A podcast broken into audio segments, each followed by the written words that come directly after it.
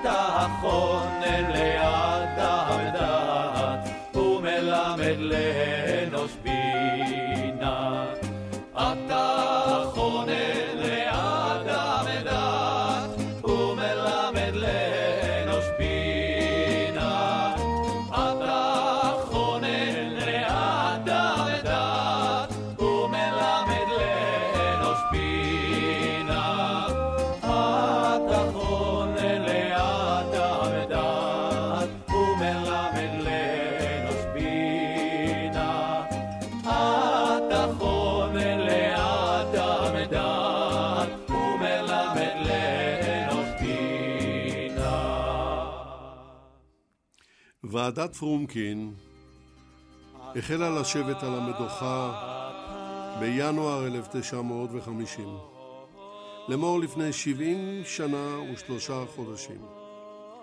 היא יצאה בחריפות נגד תפיסת העולם שנהגה בארץ ולפיה עולים חדשים חייבים להיכנס אל כור ההיתוך ולצאת ממנו צברים מודרניים, חילוניים ואנשי תנועת העבודה.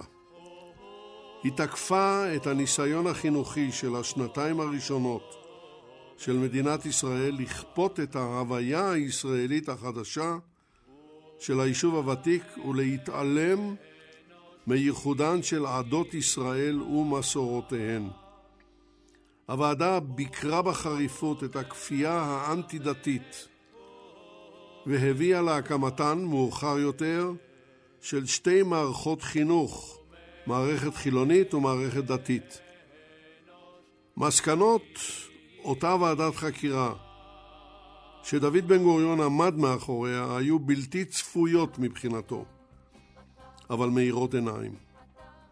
תמונת החינוך במדינת ישראל היום, 2020, שואבת מאותה ועדה רחוקה שאי אפשר להגזים בחשיבותה.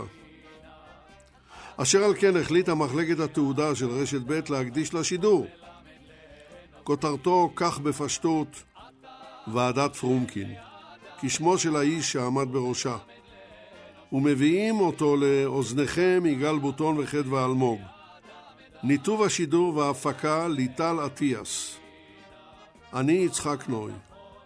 ועוד זאת, את המשדר הזה אנו מקדישים לזכרו של דוקטור אברהם סוחמי, מידידי המשדר, מדען, ממציא, יזם ואוהב ישראל, שהלך לעולמו לפני ימים אחדים. אתה חונן ליד המדעת, ומלמד לאנוש בינה. אתה חונן ליד המדעת, ומלמד לאנוש בינה. אתה חונן ליד המדעת, ומלמד לאנוש בינה. אתה חונן ליד המדעת, ומלמד לאנוש בינה. דוקטור צבי צמרת, שלום לך, שבת שלום. שבת שלום. דוקטור צמרת הוא היסטוריון של החינוך. לשעבר מנכ"ל יד יצחק בן צבי בשנים 1983-2010. מספריו הנוגעים לדיוננו, ימי כור ההיתוך, ועדת חקירה על חינוך ילדי העולים 1950 בהוצאת אוניברסיטת בן גוריון בנגב. הספר הבא, שנוגע לענייננו, כור ההיתוך בישראל, אה, יצא גם באנגלית בהוצאת State University of New York Press. והשאלה הראשונה אליך, דוקטור צמרת, כדי לקבל רקע, כדי שהמאזינים יבינו במה מדובר, אנא תרום לנו כמה משפטים על הקמת הממשלה הנבחרת הראשונה. ובכן, הבחירות הראשונות נערכו ב-25 בינואר 1949. מפא"י זכתה ב-46 מנדטים, מפ"ם, מפלגת הפועלים המאוחדת, השומר הצעיר ואחדות העבודה יחד, זכו ב-19 מנדטים, והחזית הדתית זכתה ב-16 מנדטים. אני מזכיר רק את שלושת אלה, האחרים היו אה, קטנים יותר ולא נגעו לעניין. בן גוריון החליט לא לעשות את הקואליציה עם חבריו להסתדרות, עם חבריו למפ"ם, אלא עם החזית הדתית. החזית הדתית הייתה מורכבת אז מארבע מפלגות. אה, המזרחי, הפועל המזרחי, אגודת ישראל ופועלי אגודת ישראל, ארבעתן יחד היו אה, מפלגה אחת. אתה יכול בחצי מילה, אבל ממש, אם אפשר, לבאר לנו את התעלומה. הלו מפא"י ומפ"ם יחדיו יכלו לקבל, היה להם רוב בכנסת ויכלו לעשות כביכול ככל העולה על דעתן. למה הוא ויתר על מפ"ם והלך עם ה, מה שנקרא הלך עם הדתיים? מפ"ם אה, דרשה שבהרבה מאוד מובנים מפא"י אה, תקבל את השקפתה. תקבל את השקפתה שנטטה לברית המועצות ולסטלין, תקבל את השפעתה הכלכלית, תקבל את גישתה החילונית, והייתה לבן גוריון הרגשה ברורה שקואליציה ביחד עם מפ"ם פירושו של דבר כניעה למפ"ם. לעומת זה החזית הדתית דרשה דבר אחד, שייתנו לה את יבנה וחכמיה, או במילים אחרות, שייתנו לה את מערכת החינוך. בנושא מדיניות חוץ, בנושא אה, כלכלה, בנושאים אחרים, היא התירה לבן גוריון ללכת בדרכו. כן. אגב, בעיניי זו אחת ההחלטות הקריטיות ביותר של שנת המדינה הראשונה, אבל היא ראויה לתוכנית נפרדת. כן, ללא ספק, אבל אתה כמובן מתכוון לזה שהייתה החלטה נבונה מאוד. בעיניי אה, לא הייתה החלטה נבונה ממנה. עד כדי כך. אני רוצה לעבור לעד הבא שלנו, למעשה לעדה, והיא פרופסור אסתר מאיר גליצנשטיין. שלום לך, בוקר טוב, שבת שלום. בוקר טוב. פרופסור גליצנשטיין היא חברת סגל במכון בן גוריון לחקר ישראל והציונות, שבאוניברסיטת בן גוריון בנגב. מספריה, יציאת יהודי תימן, מבצע כושל ומיתוס מכונן בהוצאת רסלינג 2012, ראה אור גם באנגלית, והספר בין בגדד לרמת גן, הוצאת יד יצחק בן צבי ב-2009. והשאלה שלי אלייך, פרופסור גליצנשטיין, מה מייחד את יהדות תימן, שהייתה חלק גדול מהעלייה אז, ועלייתה לישראל? אה, תראה, שואלים המאזינים, איך אנחנו קופצים בכלל על נושא מנושא החינוך ומהממשלה ליהדות תימן, אבל תכף הדברים יתחברו ותכף אנחנו נגלה שיהדות תימן היא הקבוצה שמהווה מצע או מהווה עילה או גורם לכל אה, אותה, לכל אותה ועדה, ועדת פרונקין, שהולכת להיות נושא השיחה שלנו. אז אה, כמה, כמה מילים על יהדות תימן ב-1948, ערב הקמת המדינה, כי אוטוטו היא מגיעה למדינת ישראל. אז uh, אנחנו מדברים על קהילה ותיקה מאוד, שראשיתה uh, פלוס מינוס אלפיים שנה אחורנית, ימי בית שני ככל הנראה, אולי גם מוקדם יותר, אבל uh, זה לא לגמרי ברור.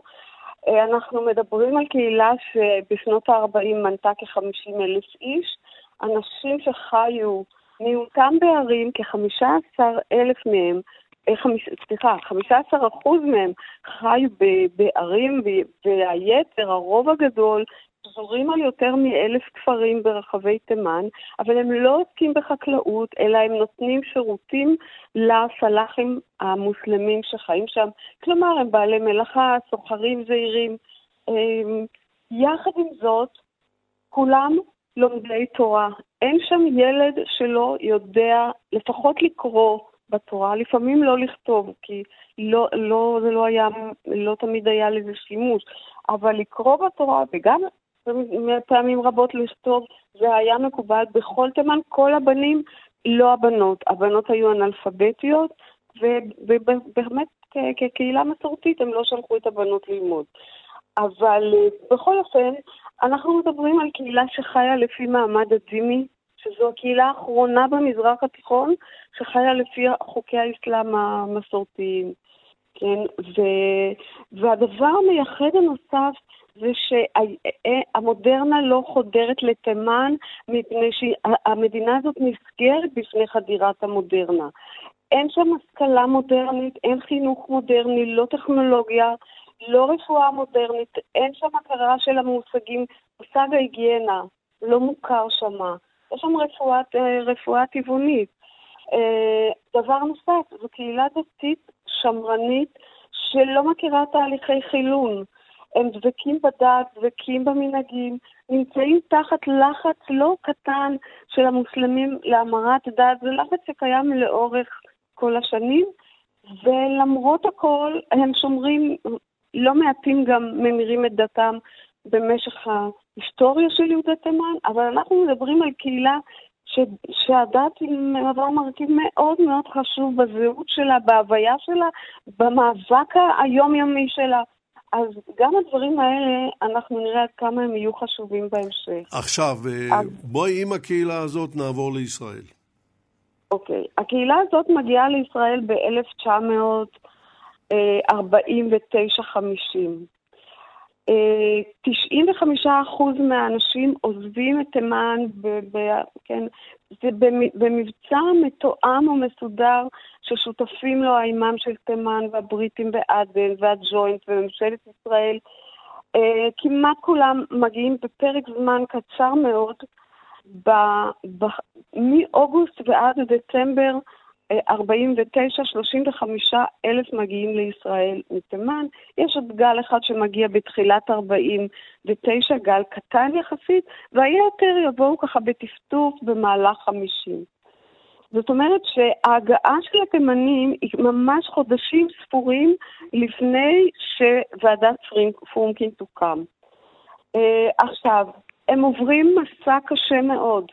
לאורך כל תימן, מסע שרובו הגדול ברגל, הם מאבדים את רכושם, מאבדים את כל מה שהיה להם, מגיע, יותר מזה, הם, רבים מהם נפטרים במהלך הדרך, גם בתימן, גם בעדן, אה, והיתר חולים. כמעט כל התימנים הגיעו לישראל כשהם חולים, אה, למשל במלאריה, משהו כמו 70-80 אחוז מהם היו חולים והם נדבקו במהלך הדרך. אחרים מגיעים במצב בריאותי קשה מאוד, רזון נוראי, מצב פוסט-טראומטי. אנחנו יודעים על כאלף אנשים, מתוך ה-40 אלף האלה, כאלף אנשים נפטרו במהלך הדרך. והיתר גם הגיעו במצב קשה מאוד. אז זה, זה, זאת הנקודה שמגיעים ארצה עם כל, עם כל הסיטואציה הקשה הזאת, ולאן הם, ומשם הם יגיעו למחנות שיוקמו בשבילם מחנות עולים, אה, יקימו בשבילם שבעה מחנות עולים, אה, עולים לתימנים, בשונה ממקומות אחרים שבהם יש שער העלייה, מחנה מיון, יהודי תימן לא עוברים את זה. יהודי תימן מוכנסים ישירות למחנות עולים מגודרים, הם לא יכולים לצאת מהשטח, הם כמובן מקבלים שם קורת גג, שזה לפעמים אוהל אה, או, או צריפון, אה, הם מקבלים מזון, אה, וזאת בערך הסיטואציה שבה הם נמצאים. טוב, אנחנו, אנחנו פרופסור גליצ'נשטיין, אנחנו נגיע לזה, כי זה כבר החלק שעוסק נכון. בקליטת יהודי תימן. אני רק רוצה לציין לטובת המאזינים, שיהודי תימן, עלייה מתימן החלה לארץ ישראל ב-1882, הם קוראים לזה שנת אעלה בתמר. והם, אה, גם אז הם לא נהנו מ... מ... אה, איך נקרא לזה? חוויות אובייקטיביות. אני רוצה...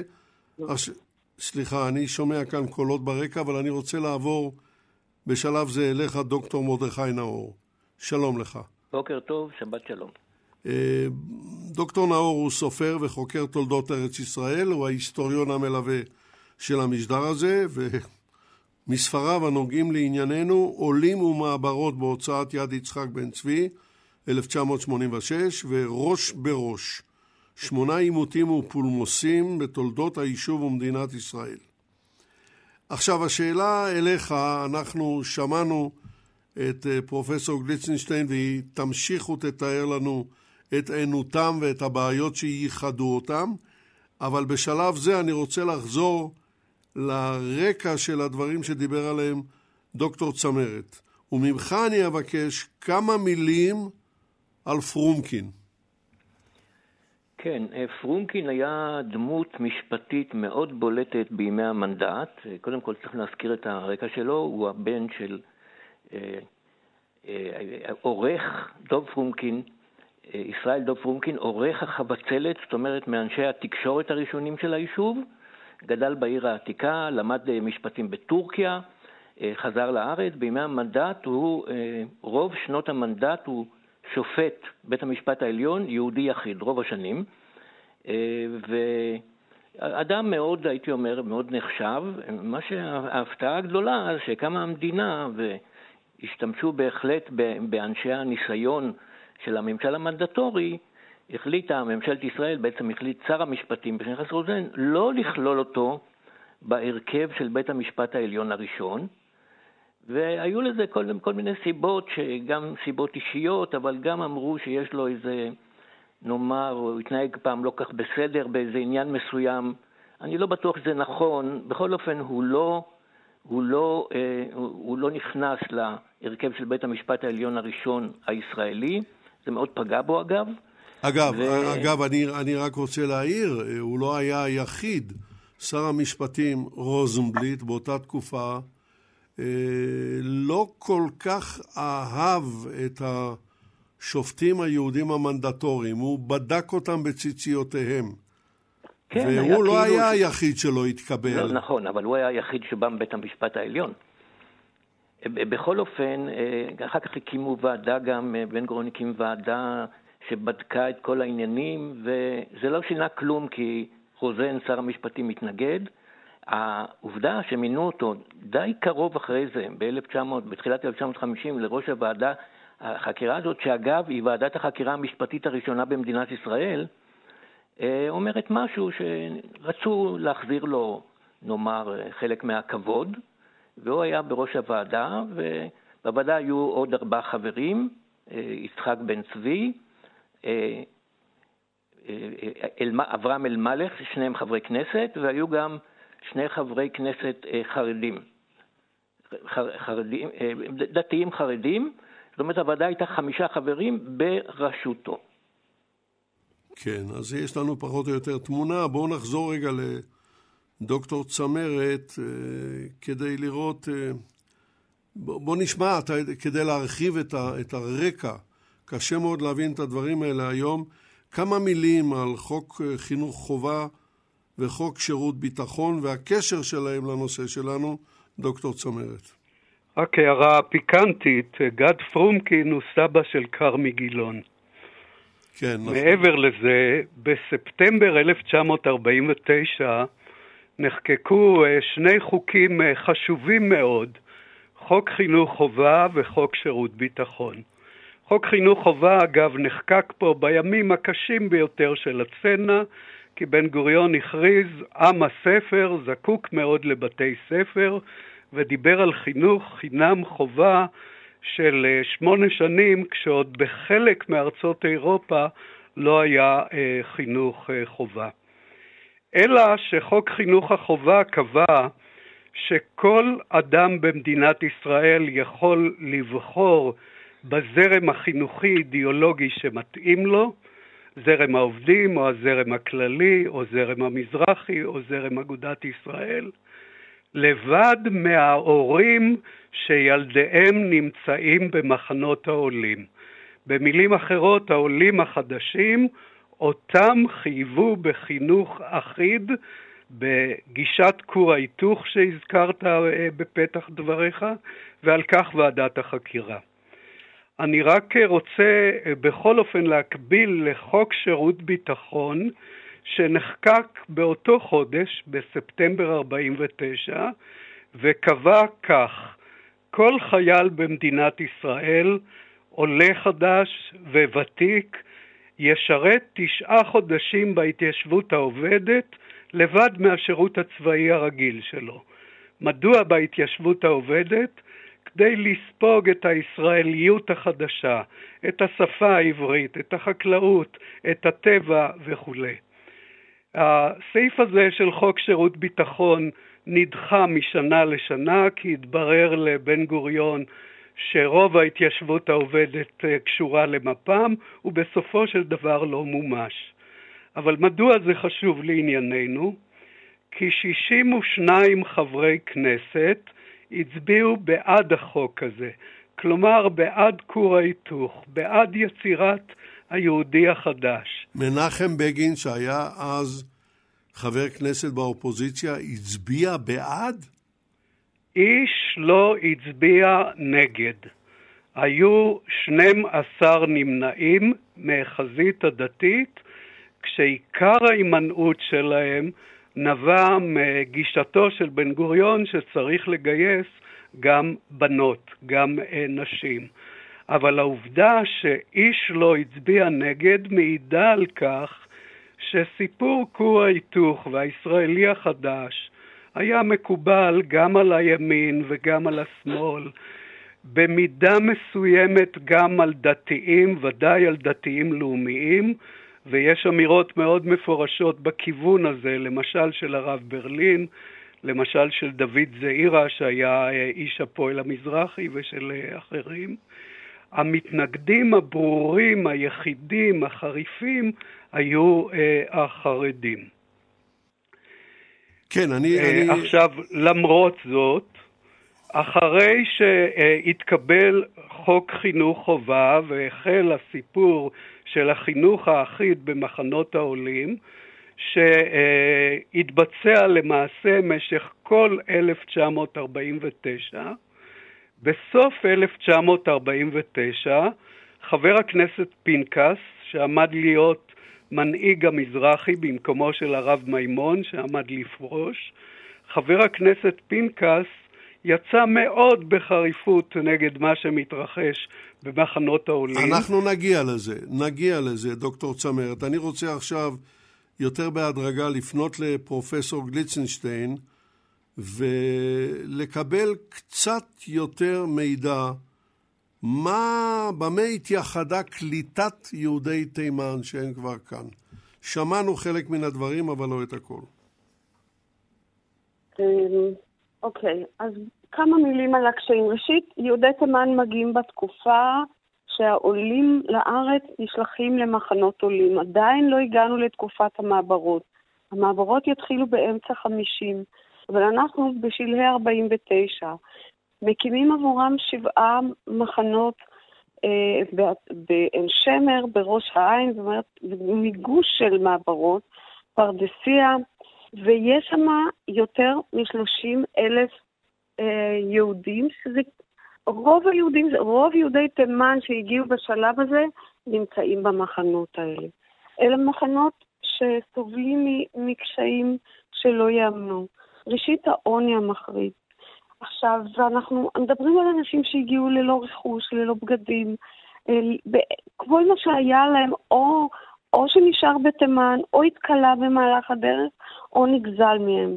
ו, והאנשים האלה חיים שם חיים מאוד מאוד קשים, הם גם אסור להם לעבוד, כי הם מקבלים מזון, אבל, אבל אלה תנאי עוני קשים. הדבר הנוסף, מזג האוויר. הם הגיעו בסוף ובסוף הקיץ או בתחילת החורף של 1949, אוטוטו מתקרב אחד החורפים הקשים ביותר שידעה מדינת ישראל. בפברואר יהיה השלג הגדול, רוב המחנות שלהם הם באזור החוף. יש לנו תמונות אה, יפהפיות, אבל די מזעזעות, של השלג שנערם על המחנות, על האוהלים, אה, על ילדים שהולכים שם יחפים, כי אין נעליים, וגם כשיש נעליים, הם לא רגילים לנעול נעליים, כי בתימן במרבית הכפרים לא, זה לא היה מקובל. הכל זר להם, הכל שונה ומוזר ודי מפחיד. אז uh, עכשיו, הם מתמודדים עם בעיות תחלואה שהיישוב, למרות שקלט לא מעט עולים uh, חדשים עם בעיות תחלואה, כאלה שהגיעו מאירופה וממקומות אחרים, כאן ההיקפים הם, הם פשוט היקפים שלא יאמנו. כפי שאמרתי, הרוב הגדול חולים בקדחת. יש בעיות של קיבים טרופיים, שזה אה, זה משהו שברגליים, בכפות הרגליים, ונובע מהליכה ברגל. מחלות עיניים ועור ובעיות, הם פשוט רעבים, הם מגיעים במצב, אה, במצב אה, של רעב, אה, גוף שלהם כחוש ביותר. בעצם כולם זקוקים לטיפול. האם המערכת ו... הרפואית הישראלית ערוכה כן. להתמודד עם הבעיות האלה? יש, יש מערכת רפואית של השירות לעולה. אה, מי שעומד בראשה זה אברהם שטרנברג, ו, והוא זה ש... ו, ויש מערכת רפואית שמטפלת. למשל, בראש העין מקימים ממש בית חולים מאולתר. אה, אני, אני רוצה להגיד לך שרק הימים האחרונים של ימי הקורונה מאפשרים לנו במצב שלנו היום לנסות לתפוס משהו, משהו קלוש ממה, ש, ממה שהיה שם. ומהפחד ממחלות, ומהפחד ממחלות אה, מדבקות, האמת היא שכל המחנות שלהם מהווים בעצם קרנטינה. מפרידים אותם לחלוטין מהיישוב, קרנטינה, קרנטינה זאת אומרת סגר. סגר כדי לבדוק, כדי, כדי לדאוג, קודם כל לוודא מהן המחלות שהם חולים בהן, לרפא אותם, וכמובן למנוע הדבקה של הציבור הרחב, שלו היה יודע באיזה מצב הם הגיעו, אני לא בטוחה שהוא היה מאוסר אה, אה, לקבל אותם. העיתונות באותה תקופה, העיתונות הישראלית, לא עוסקת במחלותיהם בהרחבה רבה? לא רק שהיא לא עוסקת, עד, נוב... עד אמצע נובמבר, עד השבעה בנובמבר, כל המבצע הזה הוא מבצע חשאי והעיתונות מתגייסת, שזו גם תופעה מדהימה. העיתונות הישראלית והעיתונות הבינלאומית מתגייסות לעזרה למדינת ישראל וליהודי תימן. דבר לא נכתב בעיתונים, לא מזכירים את זה. יש אזכורים על שבט שהגיע, תימן לא מוזכרת כדי לא לעצור את המבצע באמצע, הכל סודי. בין היתר גם לא יודעים דבר על, ה, על המצב הזה. על, על, כל, על כל הסיטואציות האלה, הכל נשמר בסוד, וגם אחר כך פחות דיברו על זה. טוב, אנא יישארי אה, איתנו על הקו, פרופסור גליצנשטיין, אנחנו עוד נחזור אלייך. אה, דוקטור נאור, כדי להבין, שוב, לעזור למאזינים לקבל רקע, מה מצב היישוב היהודי בישראל, עכשיו כבר ישראל, בדצמבר 1949? בואו נתחיל עם דבר שמח, אבל הוא גם כן מעיד על, ה, על כל הבעיה. בדצמבר 49' היה חגיגה, חג בארץ, חג המיליון. היה כבר מיליון יהודים בארץ. עכשיו, אם נזכור שביום הקמת המדינה, באמצע מאי 48' היו 630, 650 אלף, זאת אומרת שנוספו במשך כמה שנה וחצי, קצת יותר, 350 אה, אלף בעצם עולים חדשים. מה שגם לא יודעים, שחלק מהם, 100 אלף, הגיעו אפילו באמצע המלחמה ב-48. עכשיו, זה כמובן דבר שאין לו תקדים, אגב, בכל העולם, שאוכלוסייה קולטת תוך שנה וחצי, נאמר 50-60 אחוז מגודלה, זה כאילו שהיום, אם ניקח את הדוגמה של היום, יש היום 9 מיליון אה, ישראלים, כאילו ששישה מיליון נוספים לנו בשנה וחצי, הלוא זה דבר בלתי אפשרי. ועם זה המדינה הייתה צריכה להתמודד, וכמו שכאן נאמר, אה, העולים נקלטו בכל מקום אפשרי, אבל הוקמו בשבילם כמה עשרות מחנות עולים בדרך כלל, במחנ... ברוב המקרים במחנות צבא בריטים לשעבר, אבל גם, גם מקומות אה, חדשים, אה, כמו למשל בית ליד ומקומות כאלה, שרוב המגורים היו באוהלים. כבר נאמר, העולים בתקופת מחנות העולים היו סגורים במחנות האלה, קיבלו במידת האפשר של ימי הצנע את כל מה שהמדינה נתנה. הם קיבלו אוכל, הם קיבלו דיור, אם זה דיור, הם לא הלכו לעבודה, אה, ו, ולכן היה כאן מצב, אה, הייתי, הייתי אומר מצב חירום כל יום ויום, לצד האוכלוסייה הרגילה, שחיה חיים יחסית נורמליים, אני גם לא בטוח שהיא ידעה לגמרי מה קורה במרחק של שני קילומטר או עשרה קילומטר ממנה. זה היה עולם בפני עצמו, היו עשרות אלפים, בעצם היו מאות אלפים במחנות האלה, וצריכים להזכיר, זה לא המעברות. המעברות יהיו רק במאי 1950. אז זהו, זה מה שרציתי לשאול אותך, לגבי מה שהזכירה מקודם פרופסור גליצנשטיין, מה באמת ההבדל בין מחנות עולים לבין מעברות? יש הבדל גדול מאוד. מבחינת התפיסה של המדינה, מחנות העולים זה כבר יישוב, איך נקרא לו, עצמאי, שבדרך כלל קשור לרשות מקומית כזו או אחרת, והוא לא סגור, ואנשים כבר לא מקבלים אוכל, והמדינה מנסה לחפש להם עבודה, אה, ו- ו- ולמעשה כאן יש לנו כבר כאילו צעידה צעד אחד קדימה. היום הכל התערבב, המחנות העולים והמעברות, אבל זה לא אותו דבר, וכל הסיפור הזה של ועדת פרומקין שייך לתקופה של מחנות העולים. כן. אה, דוקטור צמרת, בואו נתקדם לגבי מה שרצית לומר מקודם. אנחנו נמצאים עכשיו בסוף... כן, אלף... זה מיד אה, משלים את הדברים כן, של כן, כן, דצמבר 1900, סליחה, דצמבר 1949, השאילתה המפורסמת של חבר הכנסת פנקס. כן, וכדאי להזכיר שאילתה כתובה של, אה, מה אומר, המרכיב השני בממשלה, ואומר כך, אפשר לציין ככפייה מצפונית ואינקוויזיציה נגד דת ישראל את מה שנעשה במחנות העולים. הוא השתמש. במילה אינקוויזיציה? בהחלט, ותשמע מיד מילה קשה עוד יותר. נעשית פעולה הרסנית נגד הדת. אני אומר שעוד לא היה מצב כזה של כפייה וניצול מצבם האומלל של אנשי המחנות. מנסים להעביר אותם על דתם ועל דעתם. שלשום דנו בכנסת על האמנה נגד ג'נוסייד, נגד רצח עם. אני מציין במלוא האחריות כי הפעולה שנעשית במחנות היא רצח תרבותי ודתי, שאם הדבר הזה לא ייפסק, תתפורר הקואליציה אשר נקראת מדינת ישראל. אני מייצג את החזית הדתית ואומר, נצא במלחמת אזרחים בדמים ממש אם הדבר לא ייפסק. אני מציע להקים ועדת חקירה. אלה דברים איומים, לב, איומים. חצי שנה אחרי הקמת הממשלה הנבחרת הראשונה, איזה ביטוי, וביטוי כתוב, כלומר אה, מתוכנן וכולי. מה עושה בן גוריון? כמובן מקים ועדת חקירה, וכפי שהוזכר, עומד בראשה אה, פרומקים משני הצדדים, פוליטיקאים, כי עדיין לא היה חוק ועדות חקירה אה, אחר. אבל ברור, אבל ברור לגמרי שדוד בן גוריון עומד על חומרת הדברים. כמובן, כמובן, ויותר מזה, אין לו ברירה. מתחילות uh, הפגנות uh, בחוץ לארץ uh, uh, בהקשר לזה uh, וכולי, ופועלת ועדת החקירה.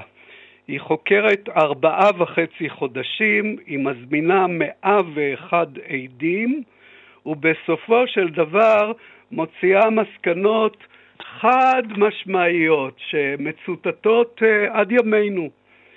גזיזת פאות הייתה שיטה. שים לב, אנחנו מדברים בתימנים שמבחינתם הפאות הם הסימונים, הסימנים שלהם. אז רגע, ו... בוא, בוא נסביר את זה למאזינים. מגיע ילד לבית הספר, אומרת לו המורה, סליחה, המורה מכוחותינו. המורה, כאילו, המורה, המורה. או המורה, המורה. אם אתה רוצה לצאת לטיול של בית הספר, תגזוז את הפאות. אה, לפעמים זה עוד נעשה לפני הטיול. אבל uh, עובדה היא שוועדת החקירה, בין היתר בפה אחד, יחד עם בן צבי, אומרת אמירה כזאת, שהיום מצוטטת על ידי רבים. ועוד uh, אקרא עוד uh, שתי החלטות. הפרעת לימוד תורה הייתה שיטה, לא דקדקו די בשמירת שבת ובתפילה, והיו מקרים של הפרעת תפילה. במילים אחרות, דברים מאוד מאוד חריפים שהמסקנה שלהם היא ביטול החינוך האחיד במחנות העולים. זה הולך אה, ביחד עם מה שהוזכר, שקמות המעברות ולמעשה מחוסלים אה, הגדרות וכל מה שהקיף את המחנות, אלא שכמובן עוד אה, נמשכת כפייה אנטי-דתית מסוימת. כדאי להזכיר פה כמה פרטים. מואשמים באופן ספציפי מעט מאוד אנשים, בעיקר האיש הממונה על החינוך האחיד, נחום לוין. השר זלמן שזר, לא פחות ולא יותר, האיש שהיה אחר כך נשיא המדינה השלישי ונחשב אוהד הדת, אה, אחריותו היא כוללת, אבל הוועדה מוציאה אותו, אה, מה אומר, אומרת שאי אפשר להטיל עליו את האחריות כי הוא היה תקופת זמן גדולה אה, חולה וכולו וכולי, אלא שכמה חודשים אחר כך הוועדה מגישה את מסקנותיה לפני 70 שנה, כלומר במאי 1950. באוקטובר בן גוריון מודיע בכנסת ששזר נקרא לשליחות חשובה שהוא לא יכול לספר עליה ולכן הוא עוזב את תפקידו כשר uh, החינוך. במילים אחרות מרחו, ש... מרחו את, uh, את אחריותו של שזר. השליחות שאליה הוא לא יצא בסופו של דבר הייתה לברית המועצות. ומה אמר, הוא אה, אה, נשאר בסופו של דבר אה, אחד האישים המרכזיים שלנו. טוב, אז עכשיו אני רוצה לחזור אליך, אה, דוקטור נאור.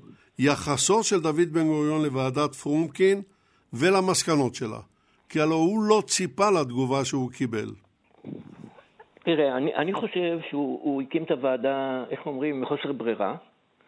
כי כבר צביקה הזכיר את זה שהגורם, בעצם הקואליציה הייתה מורכבת ממפא"י, החזית הדתית, החזית הדתית המאוחדת, ועוד אה, פרוגרסיביים, כמה דברים קטנים, בלעדיהם אין קואליציה. אז הוא צריך לרצות אותם, הוא קיווה שהמסקנות יהיו, בוא נאמר, אה, יצננו את הרוחות. בעצם הוא, אה, מותר להגיד, בסוף, הוא, הוא לא כל כך קיבל את המסקנות. אבל הוא אמר שהוא אה, לא כל כך קיבל את הדוח, אבל הוא, אבל הוא אמר שהוא מקבל את המסקנות. כי הדוח היה קשה מאוד. הדוח היה קשה כי בעצם הדוח עסק הלוא במהות הכי גדולה שישנה, בשיטה שלימים קראו לה ישראליזציה. לקחת את כל, את כל מי שבא לארץ, ואני מדבר כרגע על העליות הקודמות, להכניס אותו לסיר, למעשה לבשל אותו טוב, סיר זה גם כור היתוך, כן? ולקבל בסוף ישראלי הולך עם מכנסיים קצרים, בדרך כלל חולצה כחולה, גם, הוא גם קצת בלונדיני ודברים כאלה. כמובן דברים שלא יכלו לעלות על הדעת, אבל זה לפחות היה הרצון. ואני רוצה להזכיר במילה אחת, אני, ככה לא התייחסו גם ליקים ולפולנים, וגם לעולי ארצות המזרח, כולל התימנים קודם לכן. ו, ו, ובן גוריון בסיכומו של דבר, מותר להגיד, קיבל ולא קיבל את, ה, את המסקנות האלה. אה, חלק מהדברים בוצעו וחלק נשארו בעצם. טוב, עכשיו אני חוזר אלייך, אה, פרופסור גליצנשטיין, אסתר מאיר גליצנשטיין.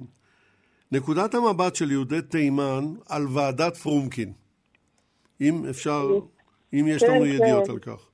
כן, בוא, אני רוצה לתת את הצד התימני, כי אה, באמת זה, אה, ועדת פרומקין עוסקת בתימנים, ונראה כאילו בעצם הכל נעשה מעל לראשם. אבל, אבל כמה מילים על מה, מה הם חווים, וגם איך, אה, ובעצם עד כמה הם אקטיביים בניסיון לשנות את, ה, את המצב שאליו הם נקלעו במחנות. צריך להבין שהם עוברים טראומה קשה מאוד, זה הלם תרבות בגלל השוני בין מה שהם הכירו לבין מה שהם נתקלים בו במחנה. גזיזת פאות, כמו, ש, כמו שדוקטור צמרת הזכיר, אה, זה דבר נורא מבחינתם של יהודי תימן, כי אלה בדיוק הדברים שהם נאבקו עליהם מול המוסלמים במשך מאות שנים. ההפרעה ללימודי תורה, באמצע לימוד פשוט סוגרים את, ה, את בית הכנסת ו, ומשלחים את האנשים, ואחר כך היו כל מיני תירוצים למה עשו את זה, אבל מבחינתם זה היה, זאת הייתה חוויה טראומטיות, טראומטית. אי שמירת השבת אותו דבר. אבל אני אגיד יותר מזה, מחסור בבתי כנסת בתוך המעברות, ובית כנסת זה אוהל.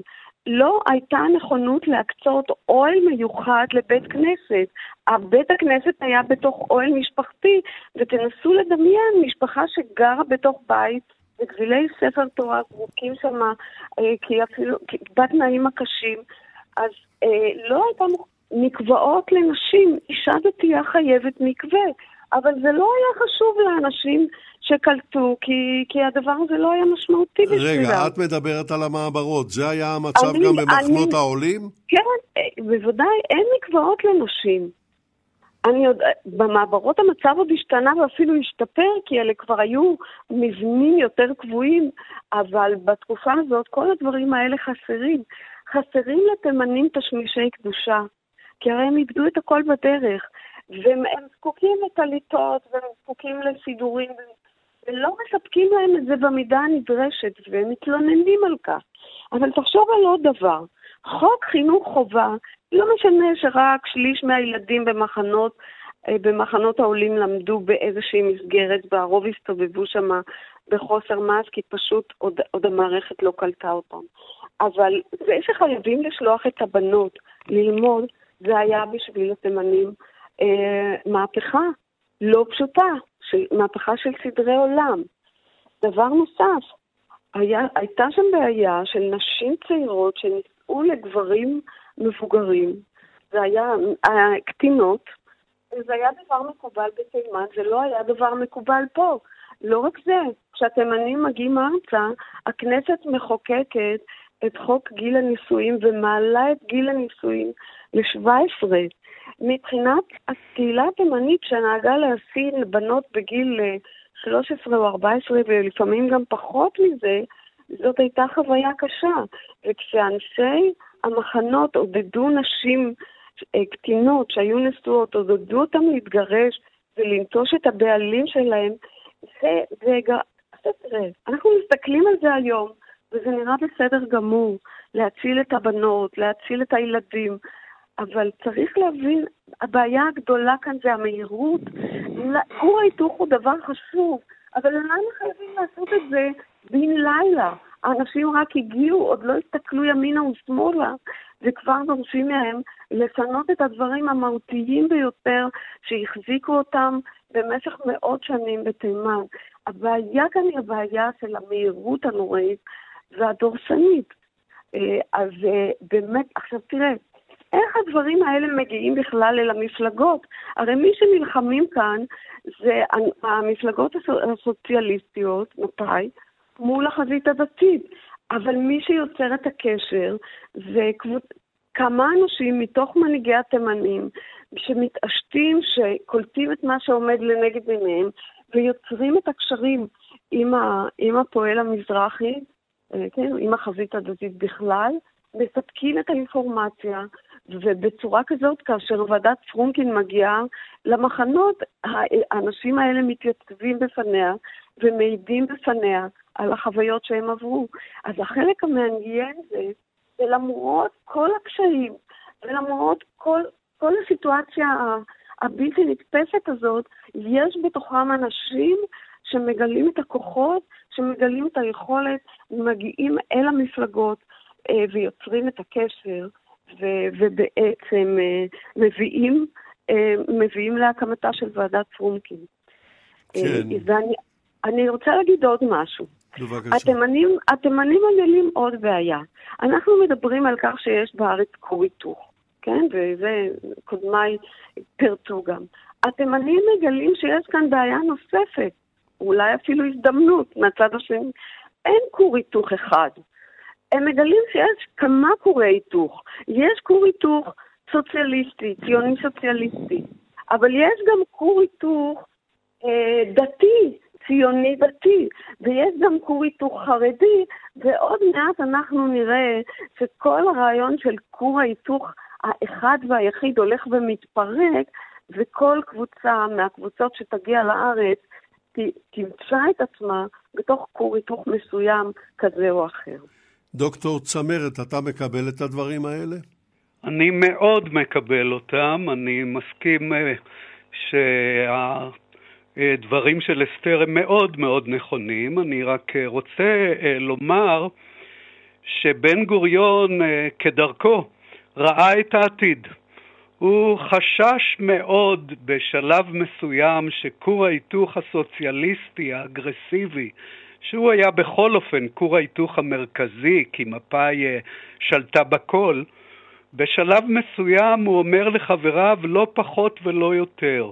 הוא אומר, אם נמשיך ללכת בדרך הזאת, זה עניין חמור למדינת ישראל, אם כבר בראשיתה היא תישען על חמאס. וחמאס זה הביטוי שלו, והוא אומר, זה חמאס, ניצול חולשה של אדם. זה בכל אופן, אם לא יחריב את מדינת ישראל, הרי יהרוס את ההגמוניה של, של פועלי ארץ ישראל. כלומר, הוא כבר רואה היטב היטב שאם ימשיכו ללכת בדרך האגרסיבית, מה אומר, תנועת העבודה תאבד את ההגמוניה שלה, ואפשר שכל מדינת ישראל תחרב או לפחות אה, אה, תינזק. נשמע... אלא שקשה לו מאוד לשכנע את חבריו. חבריו אה, הרבה יותר אה, אגרסיביים ממנו, ובעיקר חבריו בהתיישבות העובדת. טוב, אז אני, אני חוזר אני אליך. מבקש להוסיף משהו אני בעניין הזה. בדיוק רוצה לפנות אליך, מרדכי אני- נאור. תראה, תראו, בסך הכל אנחנו כאן ניצבים בפני מלחמת תרבות. ואני אני רוצה לצטט כאן אה, שלוש שורות מעיתון דבר מ-1950, מאמר מערכת, שאומר את הדברים הבאים בצד הזה של המתרס. ברור כי מלחמה זאת מכוונת בעיקרה נגד החינוך ההסתדרותי, ובשורה השנייה נגד הזרמים האחרים. אולם כפי שנודע ממקורות נאמנים, עשויה ההסתדרות, אם יאלצוה, לצאת להתמודדות כוחות זו בביטחון גמור לגבי התוצאות.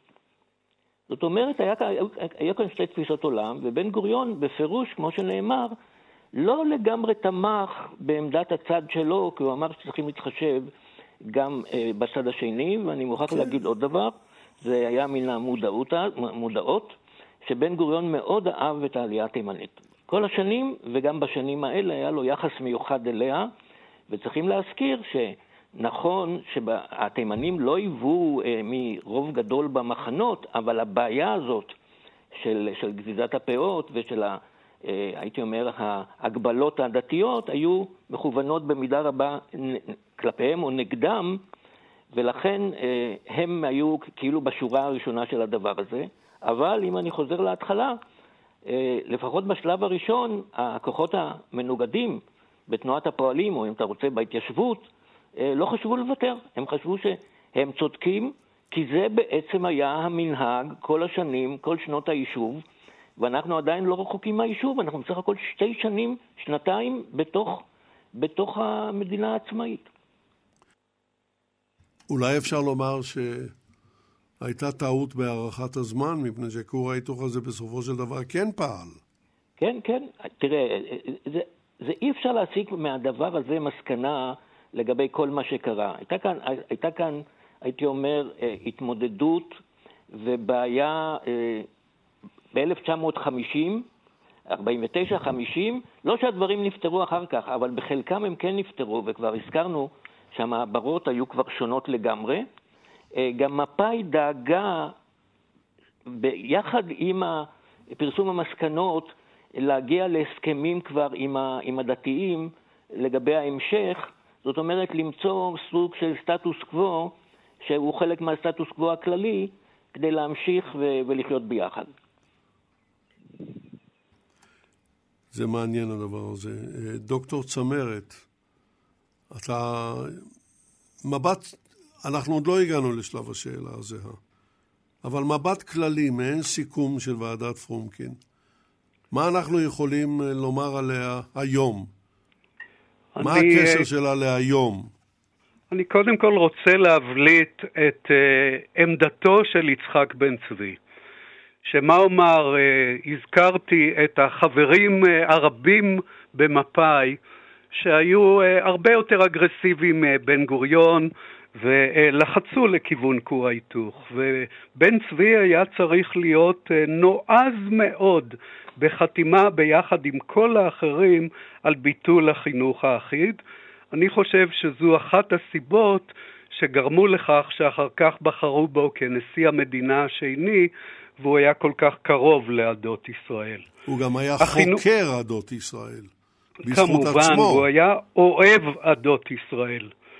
עכשיו, אני אה, חושב שבסופו של דבר, ועדת פרומקין היא אחת אה, מוועדות החקירה החשובות ביותר שקבעו בהרבה מאוד מובנים את דרך החינוך בעתיד. שנתיים אחר כך, ב-1953, נחקק חוק אה, חינוך ממלכתי, שביטל עוד יותר את האידיאולוגיות בתוך מערכת החינוך, ובסופו של דבר השפיע מאוד על אה, קליטת העולים. כור ההיתוך לא נמס כל כך מהר, לקח לו עוד אה, שנים עד שהוא אה, התפוגג, אבל החלקים האגרסיביים שלו בוטלו במאי 1950. כן. דוקטור נאור, אני חוזר אליך, אנחנו מתקרבים לסיום, לצערי הגדול. אבל אה, אין מה לעשות, נקבל את זה. בוא תוסיף אתה כמה מילות סיכום לפני שלב השאלה הזהה. תראה, אנחנו צריכים פשוט אה, לנסות להיכנס, לתקופ... להבין את התקופה ההיא, וזה לא לגמרי פשוט אחרי כל כך הרבה שנים. אה, מדינת ישראל בעצם עמדה בפני, הייתי אומר משימה בלתי אפשרית. בכל העולם אמרו את זה, נדמה לי שגם מישהו אמר את זה, הלוא במלחמת העצמאות אמרו עלינו שאין לנו סיכוי להחזיק מעמד. אמרו. בגלל יחסי הכוחות. אמרו. כאשר, כאשר הגיעו לעניין העלייה הגדולה, כל מי שהבין משהו בעניין הזה אה, אמר שאי אפשר לעמוד במשימה הזאת. לא יכול להיות שיישוב פחות, בערך אה, קצת יותר מחצי מיליון, קולט, נגיד תוך אה, עשר שנים, מיליון. ולכן תהיה קריסה מוחלטת. זה, זה, זה הכרחי שתהיה קריסה. ולא הייתה קריסה. היו, היו אה, כל מיני, אה, הייתי מגדיר אותם, אה, התקדמויות ונסיגות, אבל בסך הכל, אם מסתכלים על הכל מההתחלה, ונאמר על עשר השנים הראשונות, אז אני, זה כבר אני זוכר. בחג העשור, לא מעט אנשים טפחו לעצמם על השכם, אני מדבר גם, גם אנשי מעשה וגם אנשי מדינה וראשי מדינה, ואמרו בערך שתי מילים, שלוש מילים. עשינו את זה. טוב, אנחנו, אנחנו, אני, רוצה, אני רוצה להוסיף כאן מיד, מיד מילה אנחנו... אחת. כן. אוקיי. אני רוצה להגיד שצריך לזכור שהמדיניות הזאת, עם החלקים האגרסיביים שלה והפחות אגרסיביים, משקפת חרדה אדירה של יישוב עתיק שמכפיל את עצמו ומביא לכאן כמויות אדירות של אנשים עם תרבויות שונות, שלפעמים, טוב. אם זה היה תלוי בו, הוא לא היה שמח לקבל ברור, אותם. ברור, ברור. והחרדה הזאת עומדת מאחורי כל, כל ההתנהגות הזאת, אי אפשר ברור. להסביר אותה. טוב, עכשיו ככה, אנחנו, אנחנו מגיעים לשלב הסיום, שלב השאלה הזהה. אה, דוקטור מרדכי נאור, מה היית רוצה שהמאזינים ילמדו מהשידור הזה? אני הייתי אומר ככה, שמלאכת קיבוץ הגלויות ומיזוג הגלויות בשנות המדינה הראשונות ידעה הרבה מעלות ומורדות. היום התייחסנו בעיקר למורדות, אבל היו גם מעלות. היו גם מעלות, ללא ספק הרבה. פרופסור אסתר מאיר גליצנשטיין, מה את היית מבקשת שהמאזינים ילמדו מהשידור? אני הייתי רוצה שאנשים יבינו את הכאב שנושאים איתם עולי תימן. זה כאב אדיר, פגיעה בציפור הנפש, וזה כאב שהוא קיים עד היום, והוא הוא, הוא, הוא עבר, עבר גם איזושהי עברה בין-דורית. הוא עד היום קיים, הוא עד היום נוכח, ואלה דברים שבאמת צריך להביא אותם בחשבון. תודה רבה. תודה רבה, פרופסור גלצינשטיין. דוקטור צבי צמרת, המילה האחרונה שלך. אני רוצה לומר שהעלייה כולה הייתה בגדר נס, וצריך לדבר על נס העלייה הגדולה, איך הצלחנו להכפיל אוכלוסייה ולהפוך לעם אחד. וצריך להעלות את העלייה על נס, להעלות על נס גם את הקולטים וגם את הנקלטים. תודה רבה, תודה רבה מכל הלב, דוקטור צבי צמרת. זהו זה חברים וחברות, עד כאן להפעם, תם המשדר. לא תמו הבעיות, הן ישובו למרר את חיינו. אבל אנחנו נדע להתמודד עמן כעם אחד בעל צבעים רבים. ועדת פרומקין הביאו לשידור יגאל בוטון וחדווה אלמוג, ניתוב והפקה ליטל אטיאס, אני יצחק נוי.